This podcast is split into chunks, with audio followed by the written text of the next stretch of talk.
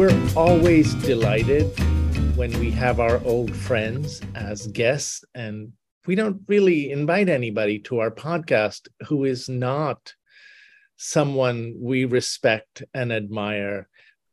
But today we have someone who is especially dear to us and whose work we have admired for a long time, and that is Mark's colleague, John Coyle. There are few other people in the Academy about whose work I can say it's the kind of work I'm happy to sit down with a glass of scotch and just really enjoy. And so I am very grateful to John for his many articles that I've enjoyed, because it makes me feel like I really like academic work, and much of the academic work I read does not give me that feeling. Instead, I would rather just close it and watch some crappy show on Netflix, which is very bad.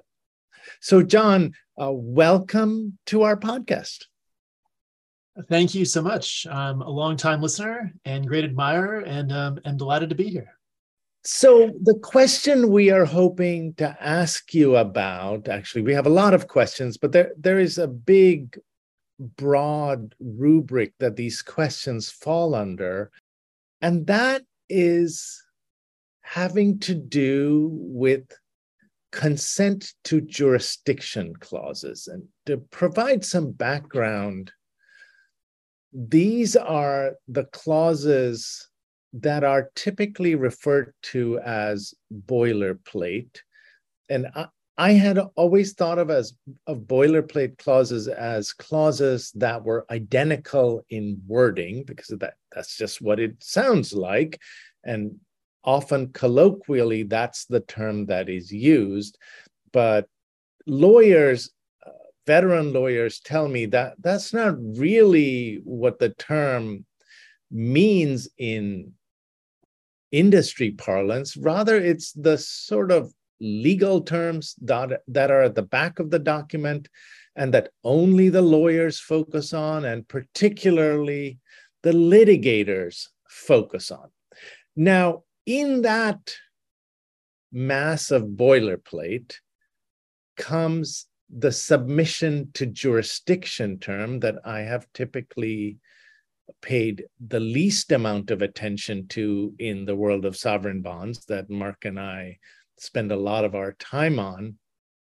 But the Russian default has forced us to think about these. And here is the context that I want to begin with. The Russian sovereign bonds, and I'm not familiar with any other sovereign bonds that have similar language, explicitly say that the sovereign is not submitting to jurisdiction anywhere. Now, I was a terrible student of civil procedure, and I still don't understand all of that in rem and in personam, and it just gives me nightmares. So the Russian bonds have a particularly weird provision with respect to jurisdiction that I want to ask you about. They say that the sovereign does not submit to jurisdiction anywhere. And to put it bluntly, what the hell does this mean? Does it mean that Russia cannot be sued anywhere? What could possibly be the implication of this clause? Or does it mean that Russia can be sued everywhere? Have you ever seen anything like this? Like, what's going on, John? Yeah. So here's how I think about these consent to jurisdiction clauses. You may be familiar with the term snowplow parent. Those are the parents who, run ahead of their children, removing all obstacles so that nothing unpleasant or bad ever happens to them. And I think these consent to jurisdiction clauses are essentially the boilerplate equivalent of a snowplow parent, right? They're snowplow provisions. And what they do is they essentially make it really easy to bring a lawsuit against the sovereign in the court named in the clause. So for example, if you have a consent to jurisdiction clause choosing the courts, state and federal courts of New York, That's going to make it really easy to sue the sovereign there, because the clause is going to do a number of things. It's going to operate as a consent to personal jurisdiction clause. It's going to operate as a, you can't argue that the venue is improper. You can't argue that forum non-conveniens would apply. This case should be heard somewhere else. And maybe, this is debatable, it may also function as a waiver of sovereign immunity. Again, that's, you know, we can talk about that, but that may be one of the purposes of these clauses. So when you have one of these things and you want to sue the sovereign in New York, all of these procedural obstacles that would ordinarily you'd have to sort of surmount are all cleared away. The clause kind of does the work for you. So when Russia says it's not going to consent to jurisdiction anywhere, that doesn't mean you can't sue it anywhere else. It just means if you want to sue it somewhere, you're going to have to prove there's personal jurisdiction. You have to prove that venue is proper. You have to prove that forum non-conveniens doesn't apply. And depending on the state of the sovereign immunity waiver, you may have to establish that Russia has somehow waived its sovereign immunity. So I think the significance of these clauses isn't to say Russia is immune from suit everywhere else, or everywhere not Russia, I guess. It's just to say that if you want to sue them somewhere else, Russia is putting you on notice. It's going to be a lot of work. And it's going to be a lot more work than it would be if there were one of these consent to jurisdiction clauses naming a place where it would be relatively easy to bring a lawsuit as against Russia. So, John, let me follow up before Mark gets into the conversation. I like to preempt him from getting into the conversation. So I ask all of the stuff that I want to. And so maybe today we're just not going to let Mark ask any questions, since there's so much I want to ask. But this Russian clause, it gives me the heebie-jeebies. And let me tell you why. And in some ways, this is a different spin on this. So Russia has not submitted to jurisdiction anywhere in its contract. Now, there are issues that have arisen because of different and other aspects of the Russian bonds having to do with a clause that arguably allows Russia to pay in rubles. And with this clause, there are some interpretive questions about whether or not the conditions in question allow Russia to make payment in rubles, and who would determine the exchange rate at which it calculates how many rubles it will pay. Now, in the absence of a submission to jurisdiction clause, or a clause that says this is where the litigation will happen, can Russia just go to the local court in the basement of the Kremlin and say, "Dear Mr. Henchman of Putin, please tell us whether we're allowed to pay in rubles and what the exchange rate is." And then the local judge will say, "Well, what would you like it to be?" And that will be the end of the resolution. I mean, this lack of a submission to jurisdiction seems to mean, for someone who doesn't understand any civil procedure, that Russia can go wherever it wants and bring a claim and bring an action, and then the implications of that action would reverberate for all actions all over the world. Yeah, so I think that Russia, for better or worse, always has the power to go to its home courts and ask its home courts to do whatever it wants. And that's true regardless of whether there's a submission to jurisdiction clause in the agreement or not. Similarly, again, the submission to jurisdiction clause, it really only functions or operates when Russia is being named as a defendant, really. I mean, if Russia wants to act as a plaintiff and go around the world and bring lawsuits against its investors or against whomever it wants, this clause isn't really going to, do much. So I guess it's not really limiting in there either. So I guess I'm sorry. Let me interrupt, because this part puzzles me. Yeah. So when is my turn? Okay, fine. But can I put out my question and then you guys can stomp on me? But okay, I'm going to go on. This is a contract. So the investors and the sovereign are agreeing that the sovereign is submitting to jurisdiction in X place, and Russia has not submitted anywhere. But like, let's look at a generic clause so that the parties are agreeing that the side that is most likely to be sued, which is the sovereign, is submitting to jurisdiction in one place. Surely it would come as a big shock to investors that Russia can go wherever it wants to bring action against the investors. That just seems completely implausible. But that's what you just said. Yeah, and I think that's right. Again, it may be implausible. It may not be done very often. I mean, again, as you say, the sovereigns are usually not the plaintiffs in these sovereign debt disputes. But again, I think that, you know, if the sovereigns want to forum shop and travel around the world, so long as they can establish personal jurisdiction over their investors there and, you know, satisfy the other procedural requirements, they can do that. And that's true, again, regardless of whether there's a consent to jurisdiction clause or not. And again, and the investors can still sue Russia, right? There's nothing in the clause that keeps them from suing Russia. It just makes it a lot harder because, again, Russia hasn't sort of agreed to waive all these procedural objections that would ordinarily kick in when they're sued as a sovereign somewhere that's not in Russia. But I'm kind of curious to hear what Mark has to say about this. Mark, what do you think?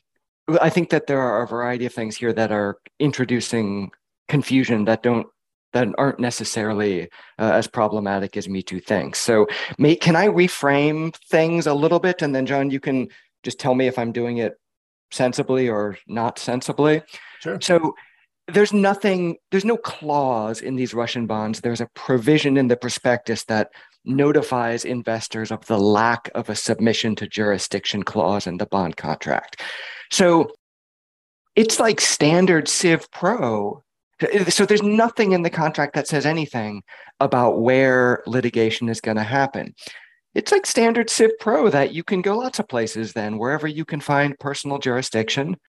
And if you're a sovereign and you have some ability to set the rules, that includes your own courts.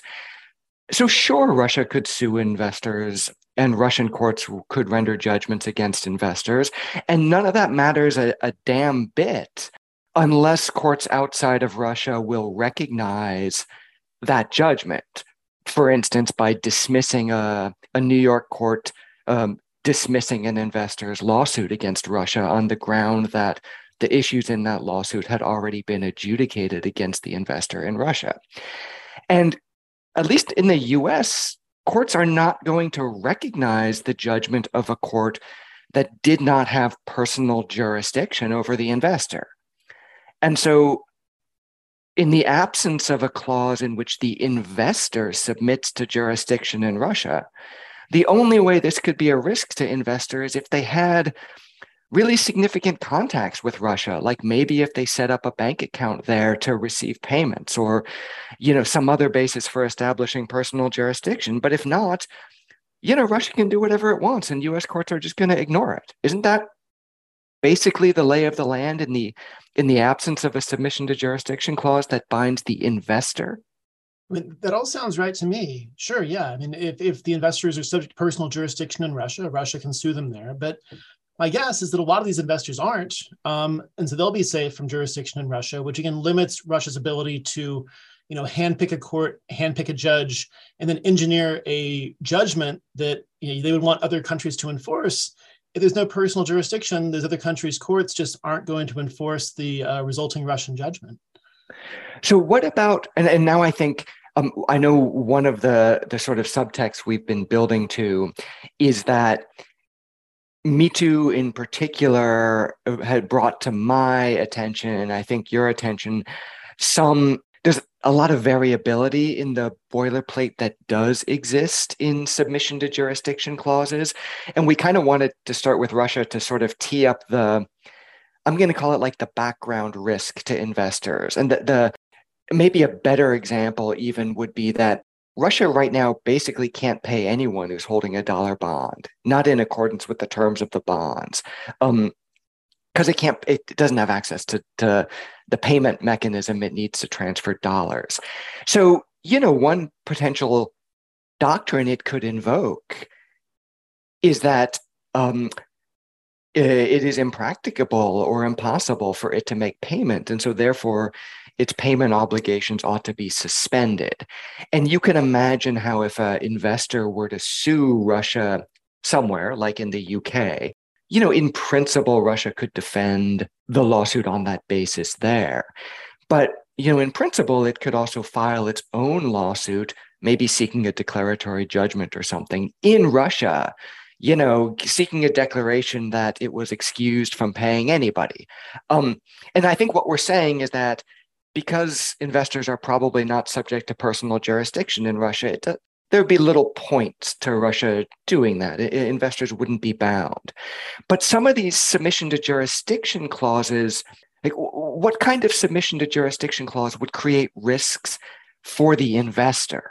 Does that make sense? Yeah. Like, can the investor make itself worse off by buying a bond that has a submission to jurisdiction clause?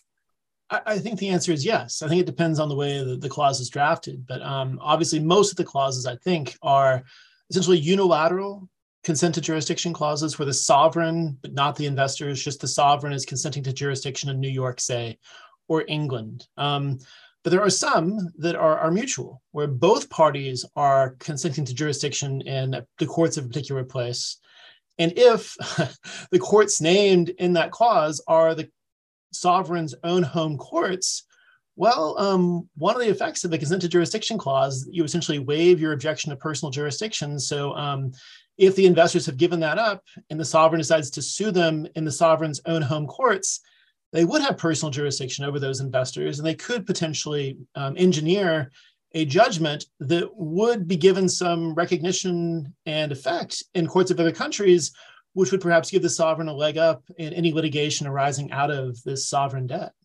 Okay, so just to sort of make sure all of this is clear, right? The concern then for investors is that there is a greater chance that Russian judgment would then be recognized by a court in the US or the UK, precisely because a badly drafted clause might subject the investor to jurisdiction in a place that it never really wanted to be sued. Exactly. That's exactly right. Yep.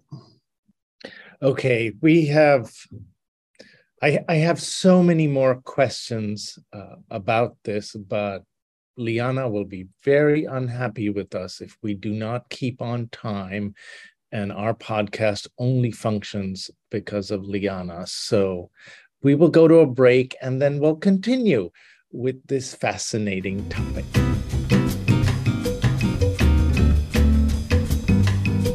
So I know we ended the last part of the podcast by my saying we were going to move beyond Russia, but I just can't move beyond Russia. So here's the question. I am really puzzled about the part of the conversation we had where, John, you and Mark were talking about how you could get personal jurisdiction over an investor if that investor is receiving money in some bank account in Russia, has, like, you know, is going to parties in Russia or whatever they have to do. I mean, that makes sense in a instrument where it's one creditor and one borrower. But here you have these instruments that have hundreds of thousands of investors in a single instrument. How the hell does it even work where some investors who are in Russia and receiving money in a Russian bank account would be subject to jurisdiction there? So like if a local Russian court gives a judgment there, that investor is bound by it, whereas the investor in the US who doesn't get the money in Russia is not bound by it. This seems to be an unworkable system. And so it makes me wonder, like, why the hell is the clause drafted in a way in which people will have different rights? These are supposed to be traded instruments where they're all supposed to be fungible. They're all supposed to have the same price. But to just babble on for a little bit longer, in the context of the Russian sanctions, some investors, some Western investors, we think, are probably accepting money in ruble accounts that Russia has set up for them. They're not objecting to it. Now, if I am just an innocent investor and I'm being screwed by the sanctions, but I allowed the Russian government or the central bank or whatever to set up a ruble account for me, have I now essentially consented to jurisdiction, even though the only reason that I'm accepting the money there is because they were sanctions?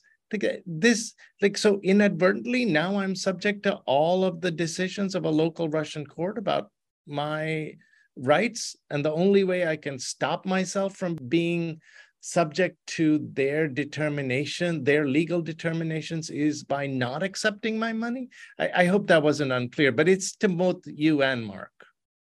So let me start by tackling the possibility that there would be multiple lawsuits against the sovereign proceeding in multiple jurisdictions at the same time. So I would say this is always a risk unless the contract in question contains an exclusive forum selection clause, one that essentially says, you know, all this is going to be heard in the courts of England and nowhere else. And that essentially means that all the litigants, both the investors against the sovereign and the sovereign against the investors, you know, depending on how the clause is set up, would all have to go to England to figure it all out. And that would make things nice and simple. But again, my sense is that this is not how most consent to jurisdiction clauses in sovereign debt contracts are drafted, that they're usually non-exclusive, which means the sovereign may consent, yes, to England or yes to New York, but that doesn't mean you can't sue the sovereign somewhere else. So I think the problem you've identified is a real problem, right? We might have multiple lawsuits proceeding across multiple countries involving basically the same facts and the same contract and the same sovereign. But I think that problem pretty much always exists unless you have an exclusive forum selection clause, which for whatever reason, and I think the two of you are probably better positioned to explain than I am why that is, this is not normally done when people are preparing these sovereign debt contracts. So I think the second part of MeToo's question, which I'm gonna restate because I think it's interesting and worth emphasizing.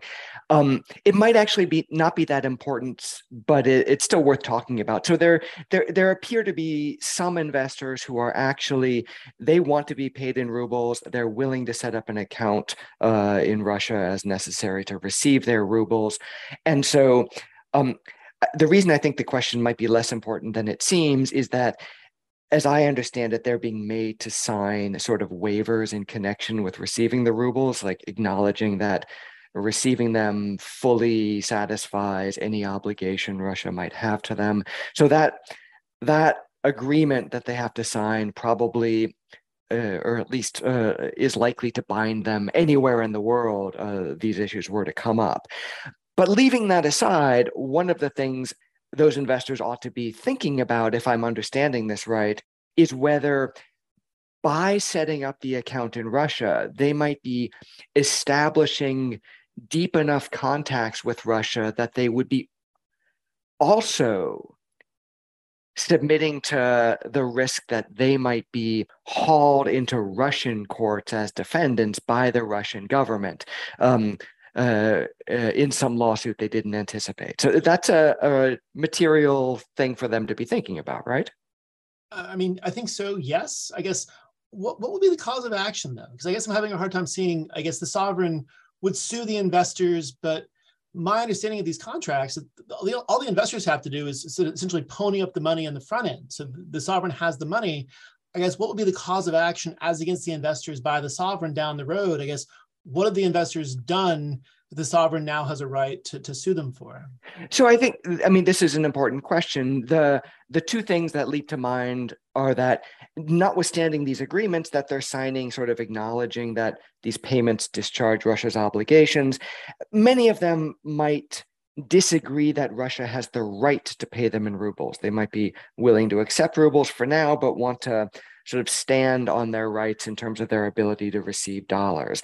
The other might be that the Russian government, depending on future developments, could at least potentially raise some defenses to having to pay at all, including defenses that stem from the inability to access dollars because of the sanctions. So, you know, an investor might be happy to take rubles for now, but if they want dollars in the future, at least conceivably, the Russian government could file the equivalent of a declaratory judgment action saying, in effect, we're excused from having to pay dollars. I don't think these are super important risks, but if I'm understanding the rules correctly, an investor who chose to accept payment in Russia would also be running a greater risk that Russian courts might decide these issues if they ever came up.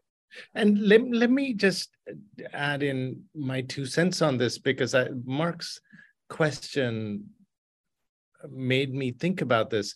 You know, let's imagine a scenario where Mr. Putin is removed from office, and the subsequent Russian government having to pay large amounts in reparations for the damage that it has done to Ukraine and the rest of the world, has decided that it wants to disavow any responsibility for anything that Mr. Putin has done. And so they want to go to a court and have the court declare that the debts that were incurred by Putin and his henchmen are invalid. Now, to the extent they can do that in a Russian court that no longer is sympathetic to Mr. Putin, that seems like a pretty big power. But I don't know, Mark, maybe I inappropriately piggybacked on your question, and tell me if this is not a continuation of the question, but this invalidity question is one that sovereigns always, the risk of a sovereign going into court after an old government has been thrown out is a significant one in this context in particular. Can I jump in with a question, I guess, for you guys? I mean, are there any historical examples where sovereigns have done this? I mean, have they gone to their own courts and sought the equivalent of a declaratory judgment in the past, right? And if it has happened in the past, I guess, what happened in those cases? And if it hasn't happened in the past, I guess, do you have any ideas or hypotheses as to why they haven't used this technique up until now? So I mean, there are some sort of half examples where countries trying to establish that the loans were incurred by a prior government were in fact illegitimate have at least filed proceedings in domestic courts to establish that fact, not necessarily naming investors, but simply to establish the legal principle as a matter of domestic law. So in Mozambique, did something similar. There was a ruling by the Supreme Court about the validity of some bonds issued by Mozambique. John, your question is exactly one I've always sort of wondered, but I think in the normal case, the answer would go something like this. There's two worlds of instruments out there. There's the domestic debt world, which is subject to the sovereign's local law, and we kind of ignore that world because the sovereign gets to set the rules. And then there's the international debt that's governed by foreign law. And here, you could imagine a country filing a lawsuit in its own courts, seeking to kind of get a leg up. There is no reason a court in Venezuela, say, can't issue a ruling under New York law about whether a debt is valid or invalid. I think the reason it hasn't happened is because in the typical international bond, all the payment mechanisms are external to the issuing government. So my guess is that countries know that they could try doing this, but the judgments would not be respected abroad, and so they wouldn't get anything from it. And then the unique thing about the Russian scenario is you've got this subset of investors who are subjecting themselves, at least arguably, to the jurisdiction of those very domestic courts, even though they're holding international bonds. MeToo, I don't know. You can tell me if that's not the right way to frame it, but like that, I think, is what makes this truly unique. I think that you framed it exactly right. All that I will add is that in some ways, my interest in these clauses stems from conversations starting in the Russian context where, because of Russia's lack of submission to jurisdiction, I asked some senior lawyers, you know, does the lack of submission to jurisdiction mean that Russia can just bring suit in Russia for a declaration? And then I asked them, like, you know, would this ever happen? What I heard back was that periodically there have been concerns that a sovereign will file an action in a local court, asking that local court to say that the bonds are not valid, the invalidity point that Mark raised. But the other thing I heard that now just completely puzzles me is that these senior lawyers, one in particular, said, and because of that, the clauses are drafted so that only the investor can choose the court in which the lawsuit happens. And then I read the clauses, and it says, you know, the sovereign submits to the jurisdiction, either exclusive jurisdiction of the courts of England or New York, or the exclusive jurisdiction of New York, but they can also sue in Mexico or Venezuela or something like that. So two courts. But as you have pointed out, that clause on its face does not actually say that the sovereign can't file suit wherever the hell it wants. So it just seems like what people think the clauses are saying is somewhat upside down from what they're actually saying. But maybe this was just an idiosyncrasy of what this lawyer told me, but I'm convinced that that is not the case, that these are just clauses people have not paid that attention to, because this concern about the invalidity of the bond is one that is always there for government debt. Since the 1800s, bondholders have been screwed when issuers can say, this is a completely invalid bond.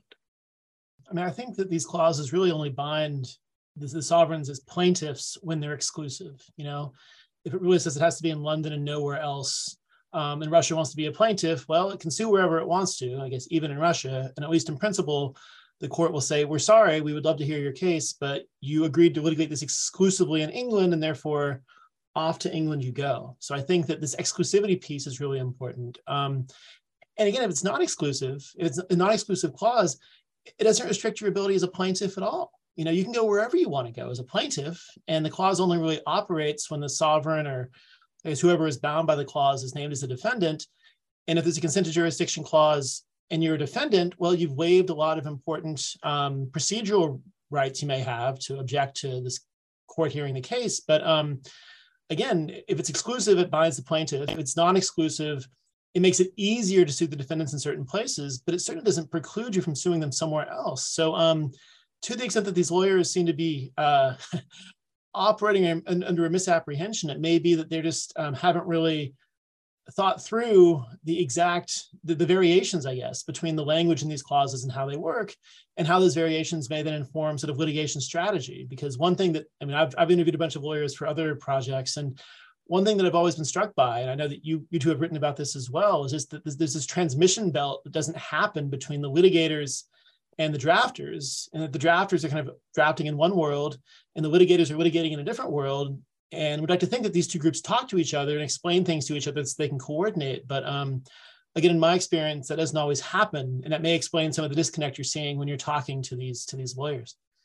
So John, you've looked at more choice of forum and choice of law clauses than probably anybody alive. And I think I'm really restating, but slightly differently, I think accurately though, kind of the problem MeToo is struggling with. So it seems to me that the issue here, at least from an investor's perspective, is the investor wants choice when they're acting as a plaintiff.